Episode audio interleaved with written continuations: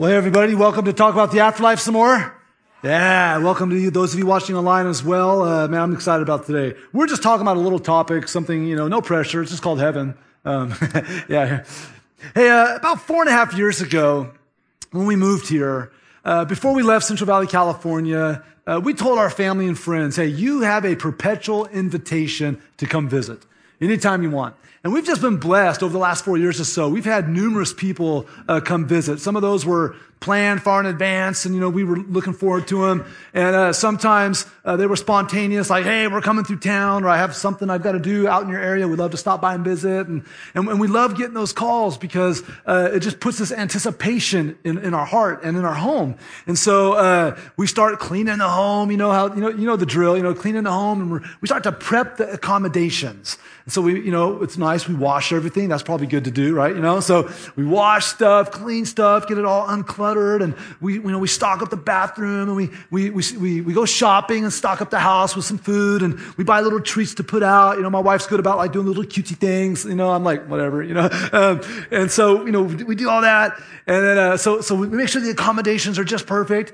And then we're like, they've never been here. So let's show them some of the fun, cool, unique things that Cleveland has. And so we map out some experiences depending on how long they're going to stay. And so um, there's times when, you know, we kind of have some places we'd love to take them. So inevitably, you know, we go downtown and we drive around and we show them the impressive hospitals and the, the artistic vibe of University Circle. And we drive by the sports complexes and we got to go to the West Side Market and, you know, eat some cool food and just hang out there for a little bit. And sometimes we'll go down to Amish country, you know, and take that in and they've never seen a buggy before, you know, or, um, or maybe we'll go out to Lakeside, or maybe even Cedar Point, or maybe we'll go to Chagrin Falls, or drive through Shaker Heights, and we, we just kind of show them, you know, the area that's fun. And so we make sure the accommodations are good. We got some fun experiences planned for them. But the best part, just the best part of having company is, is just spending time with them, right? It's just those late nights, you know, the nights you're like, I really should go to bed, but there's no way, you know? And so you're, you're talking to the wee hours of the morning and, until you collapse, you know, and just, just being together. And uh, the thing is, is maybe they had an idea what Cleveland was like or what our life was like here. Maybe they didn't. But once they're here, they get to experience it up close and personal. And so maybe it's the same way for you when you go visit family and friends somewhere, or maybe when they come and visit you here, maybe it's very similar. But here's what I do know when, when we take that time to prep the accommodations to make sure it's just right, we take that time to build in some cool experiences, to, to make sure that they get to have some fun and see and experience new things. And we, and we just long and anticipate um, the joyful arrival of people that are near and dear to our hearts. I think that's a foretaste. I think that's a microcosm. I think that's an appetizer that God wants us to see with heaven.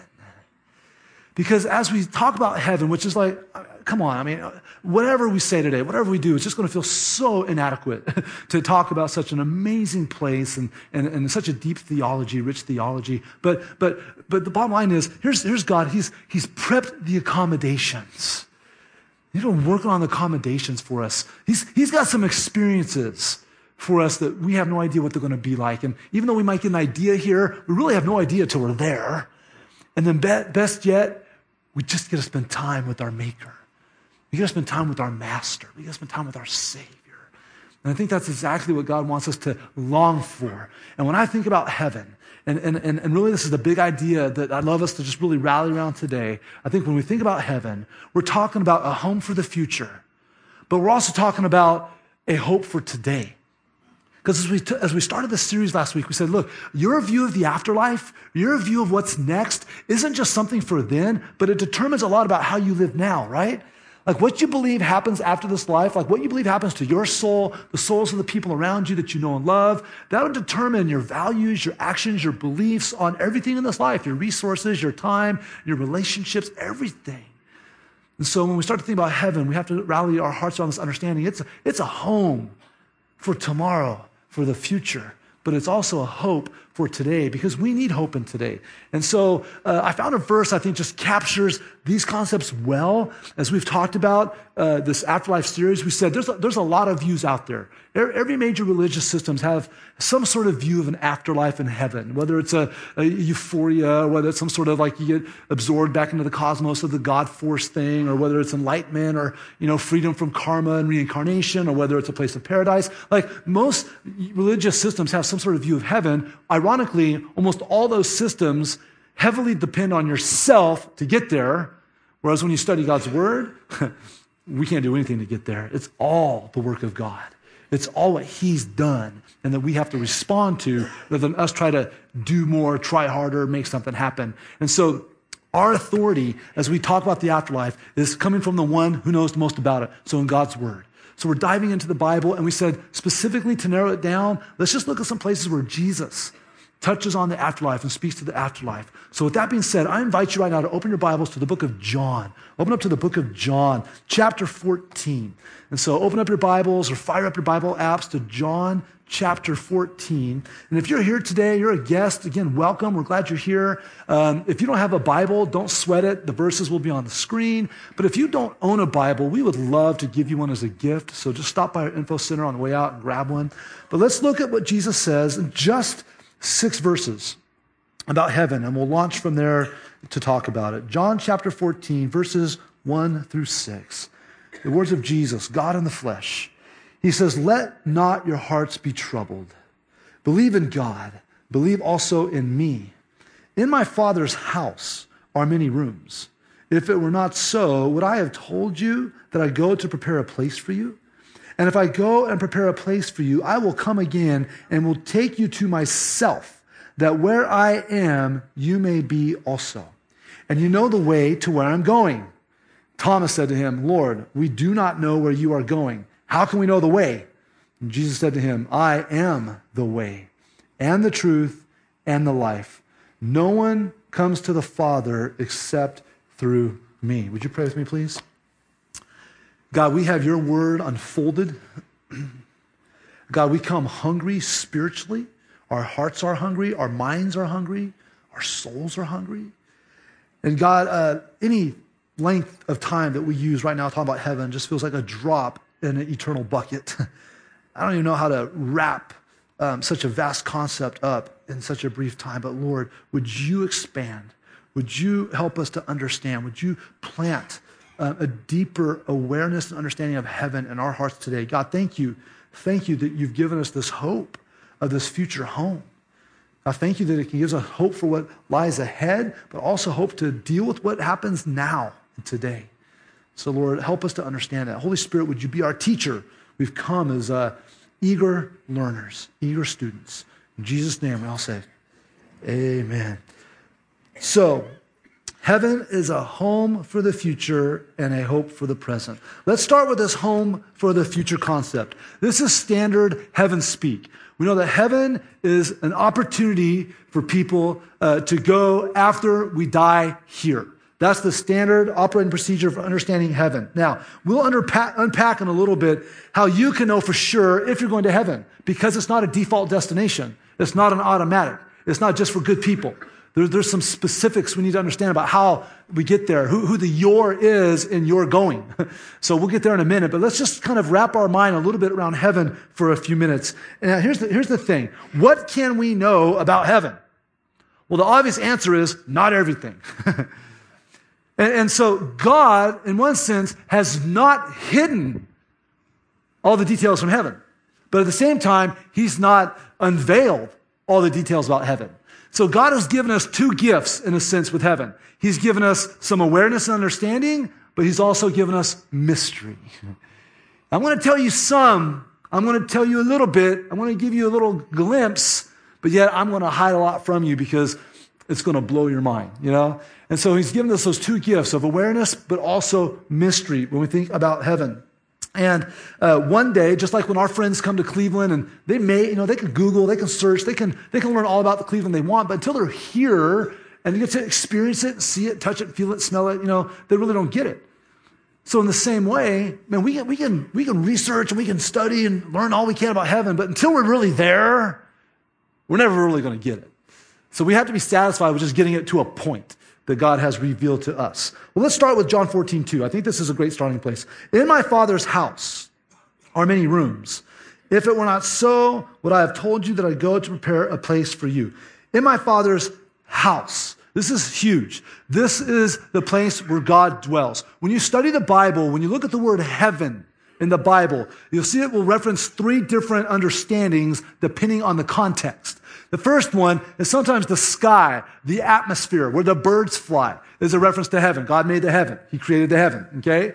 Also, a lot of times uh, references will be the heavens, as in the heavenlies, stars, space, constellations, universe. God made all the stars in the heavens, all right? So that's another uh, you know, time we see the word heaven used. And then there's heaven, like all caps, underlined, bold, italic, heaven, which is the abode of God. This is where God dwells. And so obviously, this is the heaven Jesus is talking about when he says, My Father's house. Um, there's a lot of different terms. There's a handful of euphemisms that the Bible uses for heaven. The Bible doesn't always just say heaven. There's other terms that kind of paint these little nuances of understandings of heaven. Uh, some of the ones that we find in Scripture are terms like this, like we saw last week with uh, Lazarus dying, Abraham's side.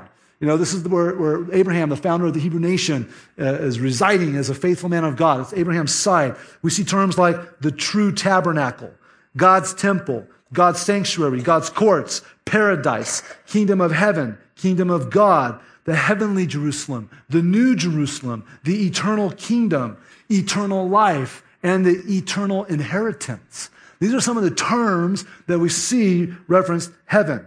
But this is one of them that Jesus used, uh, my father's house. And the thing he says here about my father's house is that has many rooms. Here's what we typically do when we read the Bible. We look at the Bible and we impose our human imagery into uh, the verbiage that we see in the Bible. So if we were to do that in this case, my father's house has many rooms. We go, okay, I can envision that.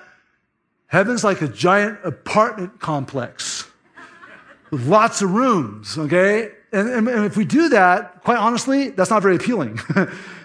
like, you know, it's like heaven is just this endless amount of little cubicles for us all to live in forever. Great. Sign me up. And so is that really what God means? Sometimes this word rooms is translated mansions. Sometimes we go to the other extreme that instead of having being this little like apartment that we're in with our name on it, you know, I'm room 1,464, come on over. Um, instead we go over here where God is going to build me this monster mansion. And then our mind starts to generate the most amazing creative mansion possible. We have songs about it. We have, you know, people who talk about I have a mansion in heaven. The problem is that's still taking human imagery and trying to superimpose it into the verbiage of scripture. Because that's, that's not really what's trying to be captured here in this concept that in my father's house is many rooms. When we've had company say that they're going to come over, or if you've had family and friends that say they might come by, uh, we've had times that they've offered to stay in hotels. Like, why would you do that? We have plenty of space for you. We have lots of room for you. Now, maybe it's a little room, or maybe it's like, you know, pop ups everywhere, whatever, but we have room for you. So, part of the concept of in my father's house are many rooms is the concept there is tons of space. There's lots of room for you.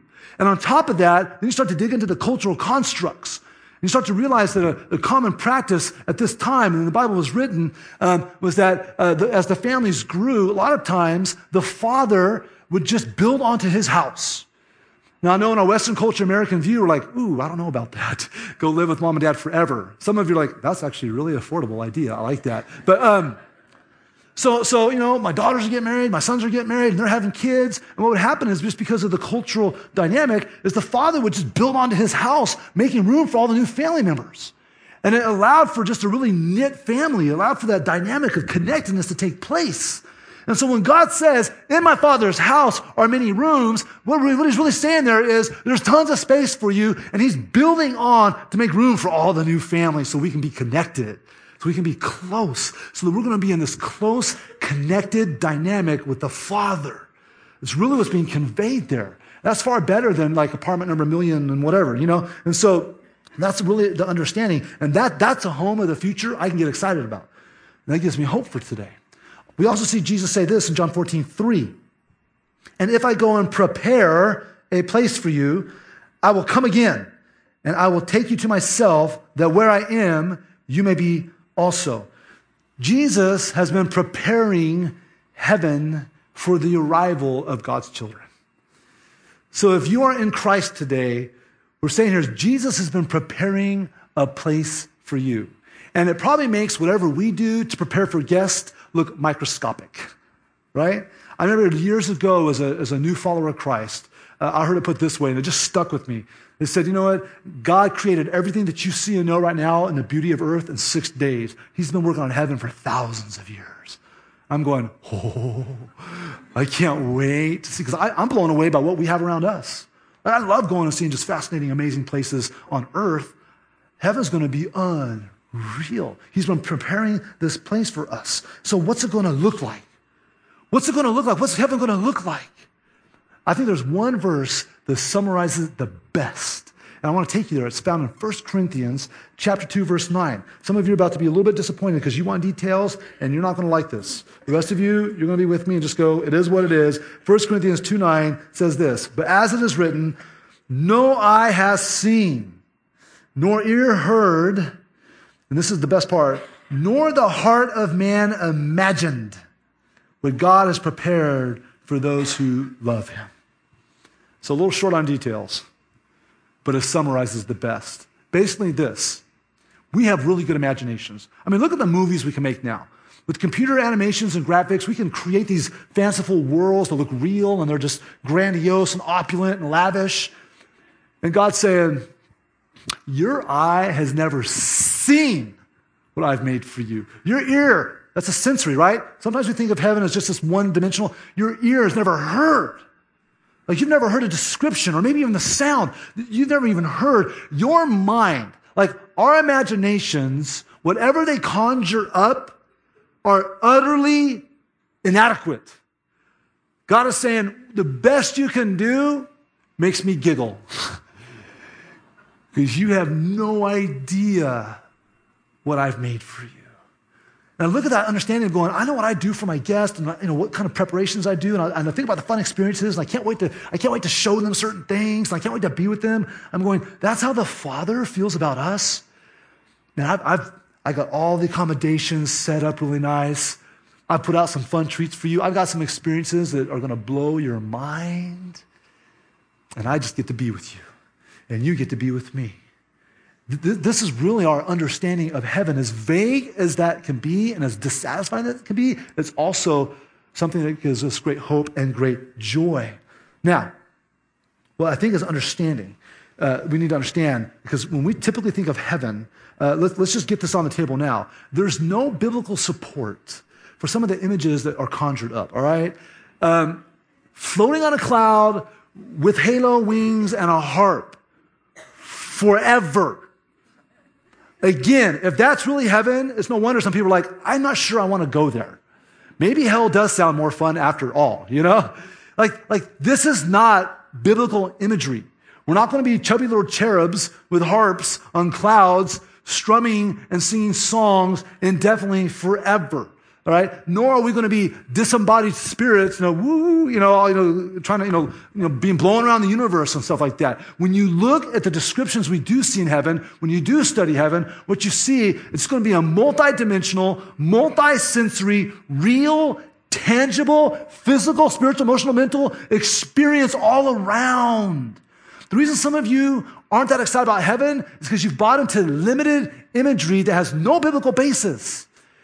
You haven't taken the word of God like a sponge and wrung it out and go, oh, that's a little bit we get about heaven, but it's amazing. Now, there is one place, there's one spot that God does give us the best glimpse. He says, okay, I'm not going to keep it all in the dark. I'll give you a little bit of a glimpse of what heaven's going to be like. And that's found in Revelation chapter 21. Those of you who've studied the Bible have studied that. And, and you're doing the same thing last service did. I, I heard, I said Revelation 21, and people are like, where?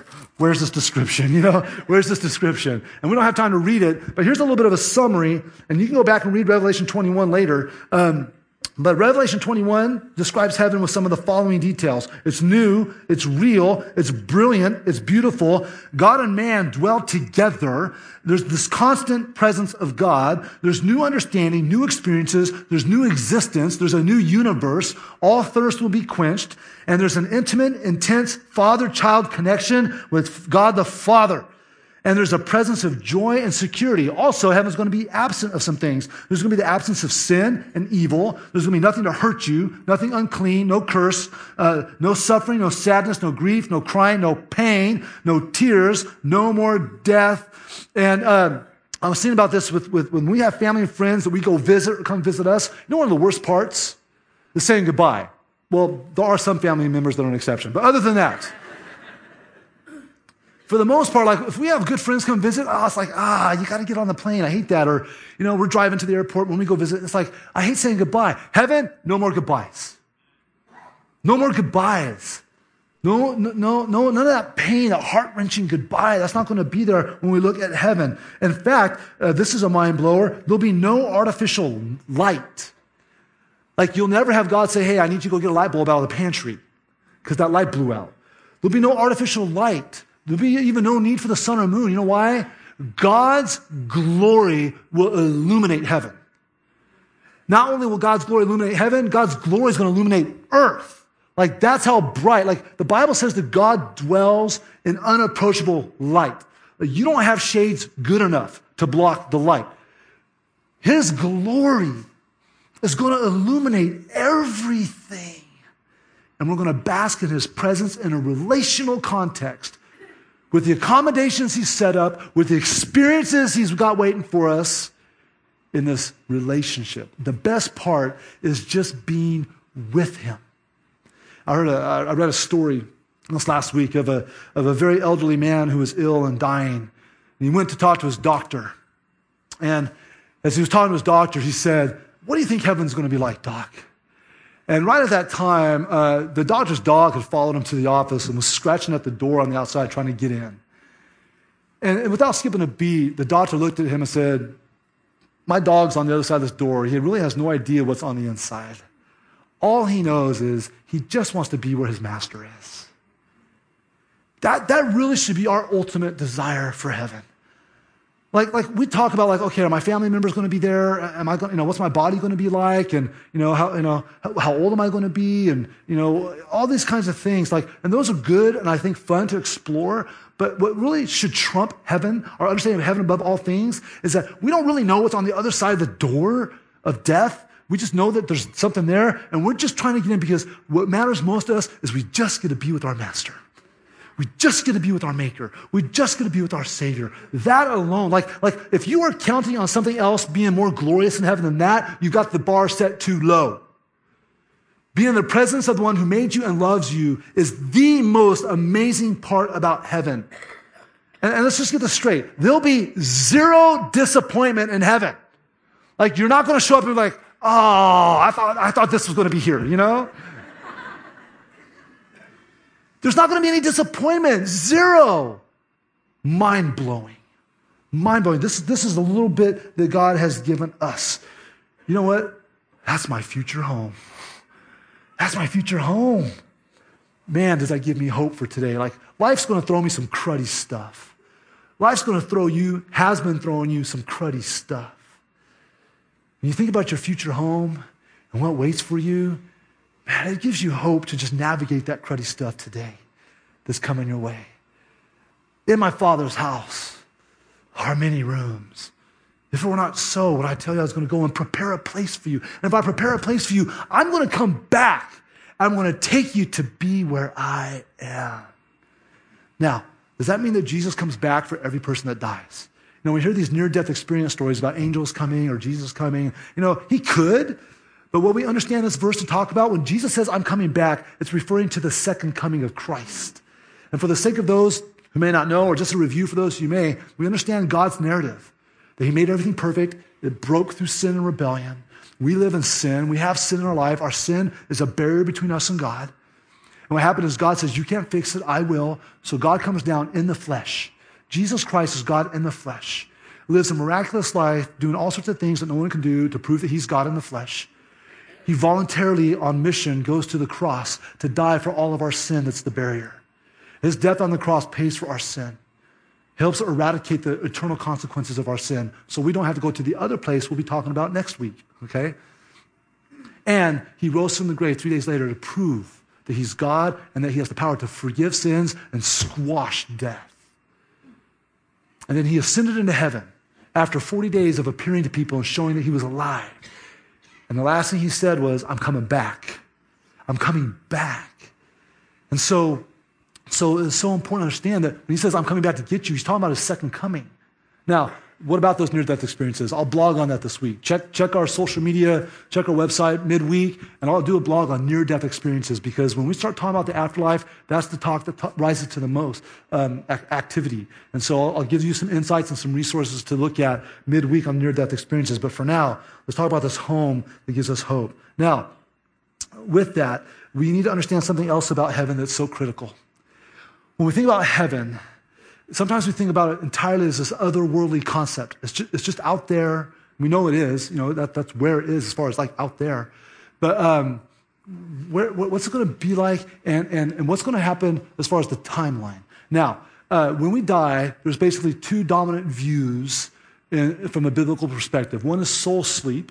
One is that uh, when we die, we enter into the state of sleep, and then at the resurrection, we awake. And, it, and we won't know, we won't feel like we're sleeping, it'll feel like that. And so that's one view called soul sleep. There's another view um, that is basically called the intermediate state. The intermediate state is when we die, we're immediately in the presence of God. Now, here's what it looks like as far as visually. I just want to kind of capture this is that there's death, and then right after death, this is the traditional view, right after death is basically this intermediate state of Hades or paradise. It's, it's a temporary heaven and a temporary hell, if you will. Okay? And that will immediately go there. And then after the second coming of Christ, there'll be a final judgment where we're resurrected at the final judgment. And then after that judgment, we go into the forever heaven or the forever hell, the eternal heaven or the eternal hell. Okay? That's the traditional view. Now, reminder in two weeks, we're doing a panel. And in that panel, uh, the first question we're going to tackle is soul sleep versus immediate state. And uh, we're going to give you both contrasts and explain from Scripture uh, which view may be stronger um, or even compare the views. And so that, that's an understanding of of that. But here's the thing this, this eternal heaven or eternal, uh, sorry, the eternal heaven, we'll talk about eternal hell next week. Eternal heaven, what's the best understanding of that? Well, the best understanding is something that God says He's going to create a new heaven and a new earth. Like it's so easy for us to draw, be drawn into a, a thinking that heaven is out there and we'll go there and that's it. But when you read scripture, that's not a biblical understanding. Like, let's look at something Isaiah said. The prophet Isaiah said this in chapter 65, 17 of the book of Isaiah. He said, For behold, I create new heavens and a new earth, and the former things shall not be remembered or come into mind. Like, God isn't just going to eradicate the earth and be done with it. He is going to restore it and heal it back to perfection. And then he is going to come down with the new city, Jerusalem, and the dwelling of God and the dwelling of man will be together. He wants to use the earth. He wants to remake it. I love what uh, pastor and author Tim Keller says about this. He wrote a book called The Reason for God, which, by the way, if you're a skeptic or um, you know someone who's a skeptic and just wrestling with genuine questions, this is a great book to read called The Reason for God. And in that book, this is how uh, Pastor Tim Keller describes this understanding. I just had to capture this because he did it so well. He said, How then will the story of human history end? At the end of the final book of the Bible, we see the very opposite of what other religions predict. We do not see the illusion of the world melt away, nor do we see spiritual souls escaping the physical world into heaven. Rather, we see heaven descending into our world to unite with it and purify it of all its brokenness and imperfection. This as a new Garden of Eden, in which there is again absolute harmony of humanity with nature and the end of injury and disease and death, along with the end of all racial animosity and war. There will be no more poor, slaves, criminals, brokenhearted mourners. Creation itself will be liberated from its bondage to decay. The whole world will be healed as it is drawn to the fullness of God's glory. That's a biblical understanding of the new heavens and the new earth and what waits for us as our future home. And that's something to be excited about, and it's something that gives us hope today. This understanding of heaven is power for hope. Like, even how we saw Jesus give it here reveals the nature of its hopefulness. I just want to visit this for a second because we need to understand the historical context of John chapter 14. In John chapter 14, we've seen that Jesus has walked for three years with these disciples. They've seen him do miracles and healings. They've heard his teaching. They know he's God in the flesh. Uh, they've heard peculiar things from him and they don't fully understand. And now he's in the upper room. It's the last conversation you have with all these men together before he dies. And he starts to say more peculiar things and starts to do more peculiar things.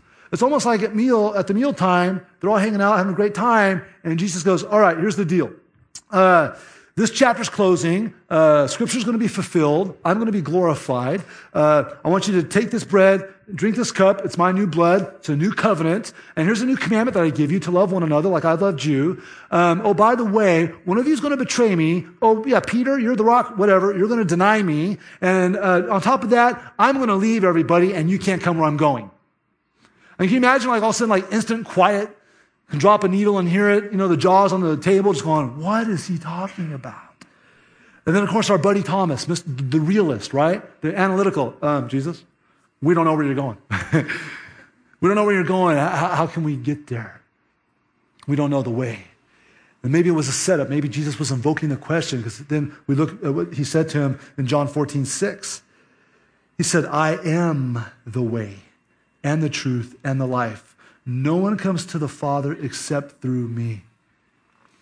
When they were in the midst of troubled hearts, and they were sitting there trying to digest what Jesus was saying. Their hearts were troubled. They were unsettled because Jesus is talking about, you know, people betraying and dying and, and, you know, and, and denying him. And he's going somewhere and leaving them. And they can't come. Like, what? Well, this is so different. And their hearts are troubled. All of a sudden he goes, what does verse 1 say? Don't let your hearts be troubled. Don't let your hearts be troubled. Trust in God and trust in me. And so, in the moment of trouble, he gives them the hope of heaven. Can't we relate to that? Like, what trouble do you have going on right now? Because you all have some, some a little bit, some very big. You're going to have trouble coming down the road. You know that. Sorry to bust your bubble. But trouble's coming. We don't know. You know, we live in a fallen world. It's not going to go perfect for us. As you're troubled about jobs, relationships, health, whatever it is, can you hear Jesus just saying, Don't let your heart be troubled. Don't be intimidated by the stuff that's going on in your life. Don't be threatened by what's going to happen to you in this world. And you got to trust in God and trust in me. And you notice he's not talking about a vague, like, oh, just believe in a God. You know, that's, he's getting very specific. This is an imperative. Trust in God and trust in me. We have to trust how God has revealed himself. He's revealed himself through Jesus Christ. You got to trust in me. And so this kind of takes us into that who goes to heaven? How do you get there? Because it's not a default destination, it's not an automatic for everybody. Even in this little bit that Jesus said right here, we clearly see the answer to that question. You've got to not just believe in God, but you've got to believe in how He's revealed Himself through Jesus Christ. And not only that, we're talking about how do I get to this home that you're talking about? How do I get to this state? How do I get to this experience? How do I get to be with the one who made me? What's the way there? Can I enter into my GPS? Can someone draw me a map? Like, how do you get there? And Jesus said then, and these words echo until Jesus comes back. He says this I am the way, I am the truth, I am the life. And you've got to imprint this on your mind so it never leaves. Nobody comes to the Father, translated, nobody goes to heaven apart from me. And instantly, some of us in our, in our spirit go, Are you telling me that Jesus is the exclusive way? There's no other way to heaven? Jesus either lost his mind, or he was lying, or he's telling the truth. You don't have any other options. And he was speaking truth. He said, I'm the only way. And that's when we just need to stand up and lift up our hands and go, thank God he provided a way. Because he didn't have to. And so if there's one way, so be it. I want that way. I'm the way, I'm the truth, I'm the life. No one comes to the Father but through me. That's what Jesus was saying and how we get to heaven. And this is why what you believe determines not just, not just the future, whether you're going to get to heaven, but this life. Because if I believe that Jesus is the only way, then A, if I'm not in relationship with Jesus, if I really want to make sure I understand eternity and I'm eternally secure, I better get in relationship with Jesus. And if I'm in relationship with Jesus, but I've got family and friends and loved ones and neighbors and strangers and coworkers and all that stuff that don't know Jesus, then I'm going to want them to hear what Jesus said. I can't force belief upon them, and nor is it my role to do so. I'm just the mailman. I just deliver the mail. I just pass on the message. Because here's the reality God has prepared this amazing home. God has, uh, has prepared these amazing experiences. God wants to spend forever with you, and He's given you an invitation. And you have to RSVP. Come on, look. Some of you blow off, blow off those RSVPs. You know, you get the little birthday party things. Oh yeah, you, you blow it off. You know, you can't blow off this RSVP. You've got to say yes. I believe in Jesus as my Savior for the forgiveness of my sins to go to heaven, or you say no. I don't believe in Jesus. And by the way, let me think about it. I'm not sure is a no until it becomes a yes. And so that puts an urgency in our heart and spirit, and it puts an urgency in our heart and spirit for others as well as ourselves. Heaven's amazing. I, I can't wait to be there. Uh, true confessions, there's days, man, I'm sure you guys, there's days when I'm like, I'm, Lord, would you just get me off this rock? I don't know if I can take that one thing one more time. Or, man, I'm just really not having a good day. And I, would Jesus, you're coming back. Today would be a great day. Please. We just have those days. But in the midst of our waiting, we've got work to do. Because there's people that have RSVP'd no so far, or I don't know. And we just gotta, we gotta learn how to love them and serve them and share with them. And so I don't know what God wants you to walk away with today.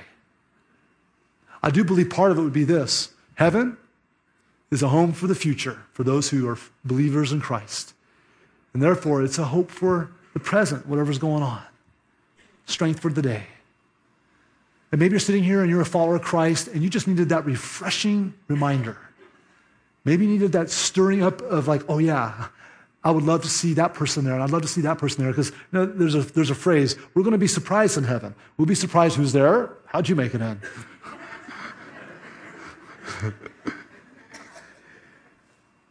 we'll be surprised who's not there. Where's so and so? Didn't they pastor the church I went to a long time ago? And we'll be surprised we're there. Because it's not based on works, it's not based on good things. It's just Jesus, just believing in Jesus and what he's provided, and RSVPing with a yes. Let's pray. Lord Heavenly Father, thank you for today.